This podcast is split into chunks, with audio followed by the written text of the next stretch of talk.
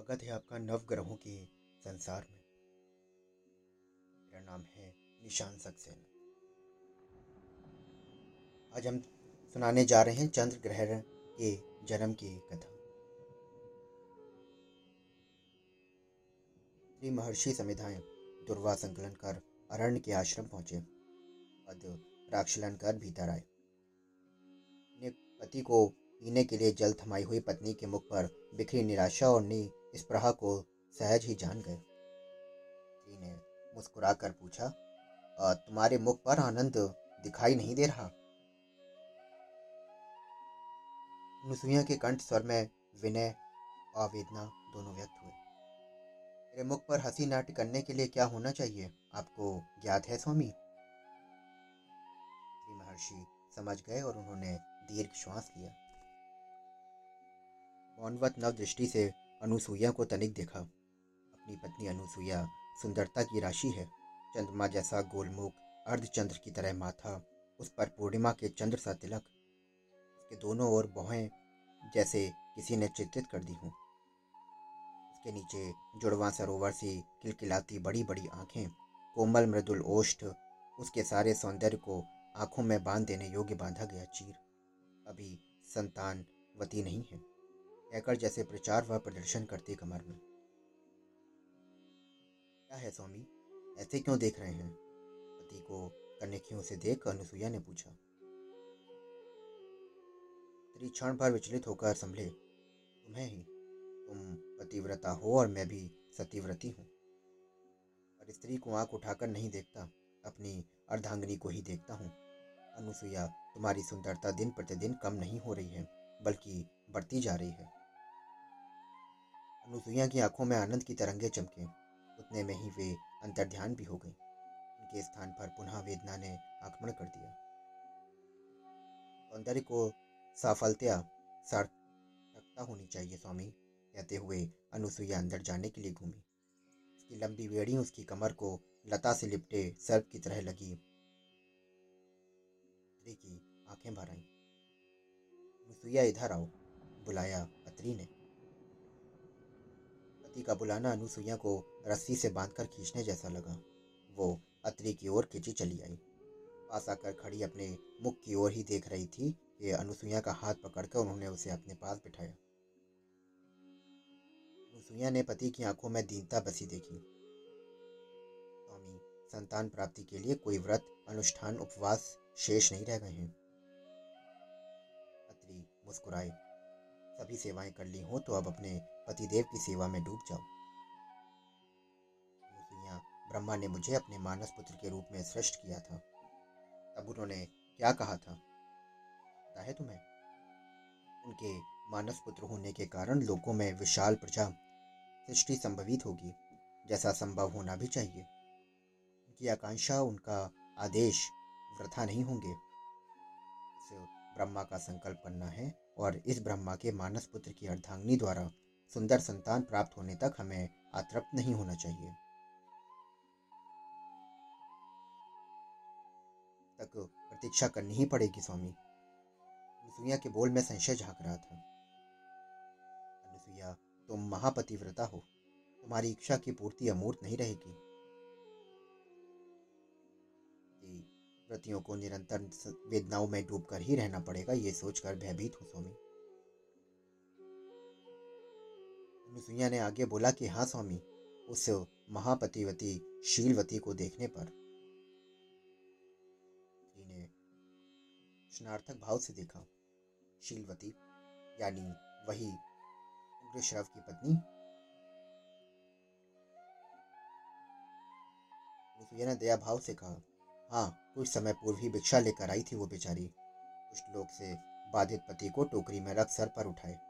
पैर गलने तक घूमते हुए भिक्षाटन करते, पति का पोषण और सेवा करती है।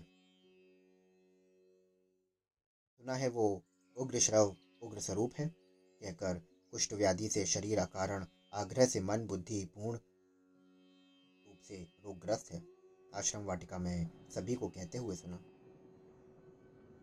ही नहीं स्वामी, शीलवती के पति वृद्ध भी हैं। शीलवती का यौवन नूतन है।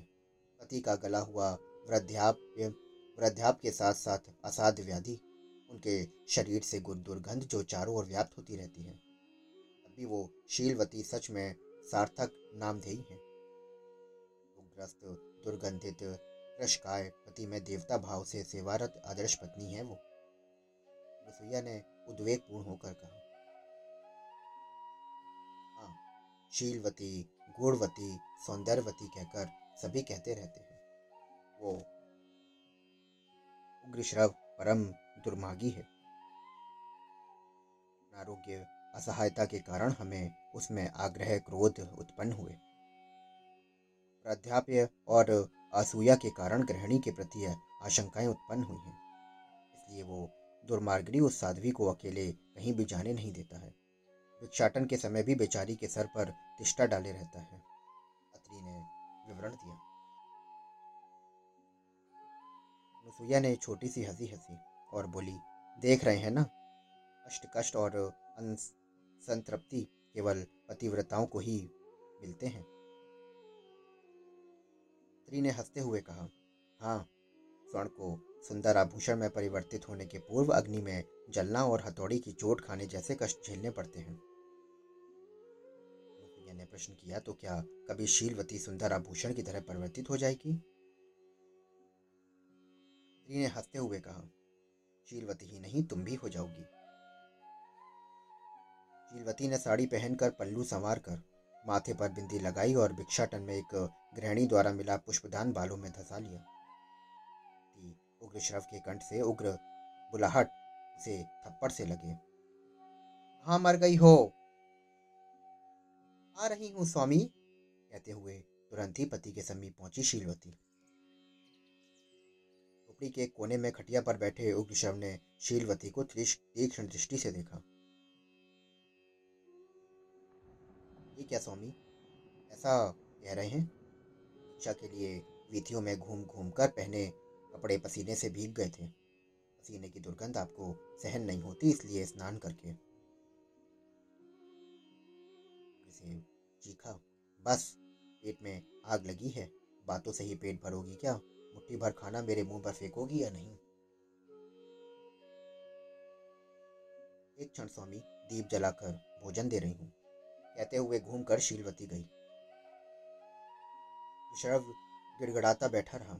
शीलवती क्षण भर में आ गई और उसके हाथों में छोटे से दीपदान में दीप जल रहा था।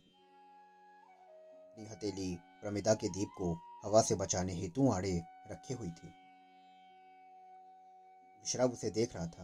दीपदान की दीप कलिका का प्रकाश हवा के झोंके से स्पंदित हो शीलवती के मुख को रह रहकर प्रकाशित कर रहा है। इससे शीलवती की सुंदरता में और भी निखार उभरा।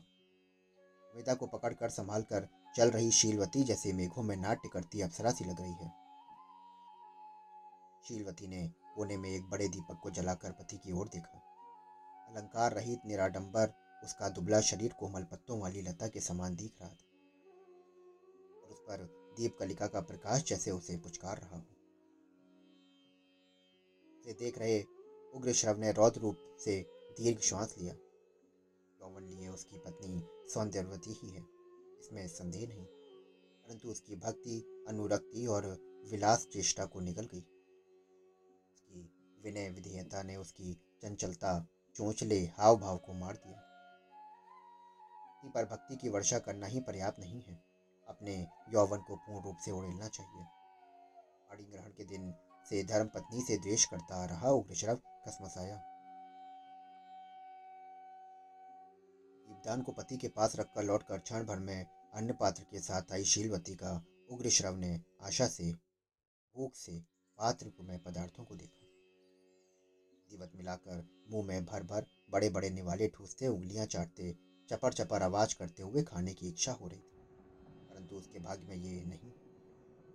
अपिष्ट कुष्ठ रोग से उसकी उंगलियाँ सड़ गई हैं। शीलवती की उंगलियों ने पति के मुँह में भोजन के निवाले पहुँचाए।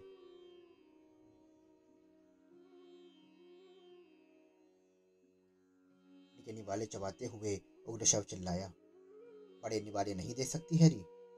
मेरे मुँह में इतना सा ठूस कर बाकी छपा कर स्वयं हजम करना चाहती हो? शीलवती धीरज से हँसी। सदा ही ये कहते हैं, आपकी भूख मिटने तक मुझे भूख नहीं लगती, स्वामी। ऋषभ चीखा दे दे, थोड़ा बड़े बड़े निवाले मुँह में डालकर अपना रोना रो। पति द्वारा खिलाए गए अन्न को खाते हुए, पत्नी को कोसते हुए अपने शब्दों को ही स्वाद मानकर आनंदित, उग्रश्रव, भोजन समाप्त कर तृप्त हुआ। काटते हुए उसने पूछा, समाप्त हुआ कि अभी बाकी है? शीलवती ने धीरे से कहा समाप्त हो गया स्वामी। आज भिक्षा कम ही मिली। दरिद्र की, जब से मेरे जीवन में पैर रखा है, तब से पेट भर अन्य भाग में नहीं मिला। कहते हुए रुक कर उग्रशव ने डकाल लिया। शीलवती उत्तर दिए बिना खाली अन्न पात्र लेके चली गई। लौट कर आई तो शीलवती ने कहा कि सो जाइए, मैं आपके पैर दबाऊँगी। उग्रशव आँखें तरेर कर जल्दी क्या है? इसे रोगी को त्वरित सुलाकर चांदनी रात में विहार करोगी क्या? ये क्या स्वामी, ऐसा कह रहे हैं? मेरे सर्वस्व आप ही तो हैं। वो आप भी जानते हैं और वैसे भी ये चांदनी रात नहीं है ना स्वामी? ऋषभ ने शीलवती की बात को अनसुनी कर पूछा। ठीक है, आज एक घर के सामने रुककर भिक्षा मांगे बिना आ गई हो क्यों? शीलवती बोली कि उस घर से भिक्षा लेना मुझे पसंद नहीं, स्वामी। ऋषभ ने स्वर ऊँचा करके कहा, कारण? वो घर संपन्न सा तो लगा। शीलवती ने कहा कि हाँ फिर भी उस घर में भिक्षा लेना दोष सा लगा। सच में वो दोषी है, स्वामी। श्रव गर्जा, कारण बताओगी कि प्रवचन ही सुनाओगी? शीलवती ने बड़े ही धीमे स्वर में कहा, वो घर एक वैश्या का है, स्वामी। शव का कंठ उत्साहित हो ध्वनित हुआ। ओह, छत पर जो चंद्रमा जैसा दिखाई दिया था, इसका अर्थ कि वो वैश्या का ही मुख था। बोली हाँ। विश्रव कहता जा रहा है। ओह, चंद्रबिंब जैसा मुख, चमकती लता सा शरीर और कोई अप्सरा होगी मैं समझा। शीलवती ने बड़े सौम्यता से कहा, जाने दीजिए स्वामी, उसकी सुंदरता से हमें क्या लेना? आप आराम से सो जाइए।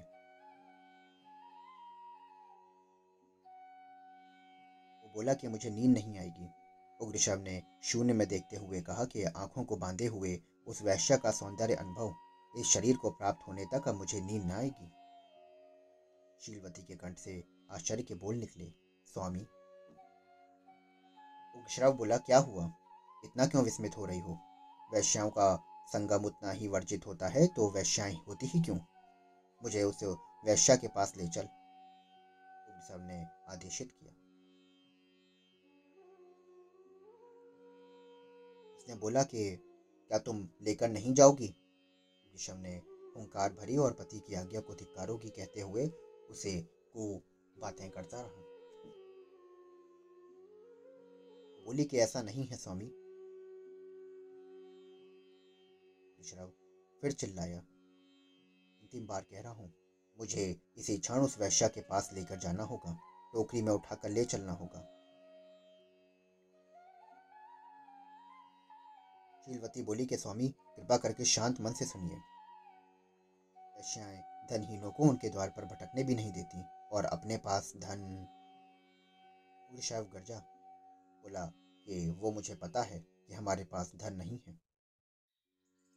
उसके कारण भूखे रहते हैं क्या? क्या कर रही हो? मुझे उस टोकरी में पटको और ऊष्म में जलते वर्षा में भीगते अनेक कष्ट झेलते हुए भी भीख मांग कर ला रही हो ना? सभी से धन भिक्षा मांग रही हो ना? उस वैश्या से भी मांगो। धन भिक्षा नहीं तो प्रणय भिक्षा मांगो। तुम्हारे पति के लिए थोड़ी प्रणय भिक्षा देने की भी प्रार्थना करो। शीलवती अवाक होकर रह गई और बोली, स्वामी बोला कि क्यों री? स्वामी स्वामी, जब करते बैठने से अपनी इच्छाएँ पूरी नहीं होने वाली हैं, पगली। मुझे उस सौंदर्य राशि के घर के आगे ले चलो। उसके पैर पकड़ो, आँसू बहाओ और भिक्षा अर्जित करो। उठो और टोक, टोकरी ले आओ। शीलवती ने हाथ जोड़कर प्रार्थना करी कि मेरी बात सुनिए स्वामी। आपका आरोग्य ठीक नहीं है, उठने की स्थिति में नहीं है आप। वो बोला, बंद कर मुँह अपना। मुझे देखते हुए इसी तरह से बोरा बनकर पड़ा हूँ। बस उस वैश्या के सामने पहुँचते ही छलांगे लगाकर खड़ा हो जाऊँगा। कहते हुए शीलवती की आँखों में तीक्ष्णता से देखकर बोला, मैं रोगिष्ट हूँ तो क्या हुआ? उसके पैर पकड़ो, आँसू बहाओ, नहीं तो दो तीन दिन का अवसर मांगो और भिक्षा मांगकर उसे चुकाने का वादा कर लो। के किनारे आवेश में सरकते पति को निस्सहाय निस्सहाय होकर देखती शीलवती ने टोकरी उठाई और उप शव को उठाकर टोकरी में बैठाया। टोकरी को सर पर उठाकर वो घर से बाहर निकल पड़ी। दोस्तों, अभी आप सुन रहे थे चंद्र ग्रहण के जन्म का पहला भाग। मिलते हैं दूसरे भाग के साथ। अगर आप ये पूरी कथा सुनना चाहते हैं तो हमारे चैनल को फॉलो करिए। फिर मिलता हूँ जल्दी ही नए एपिसोड के साथ। धन्यवाद।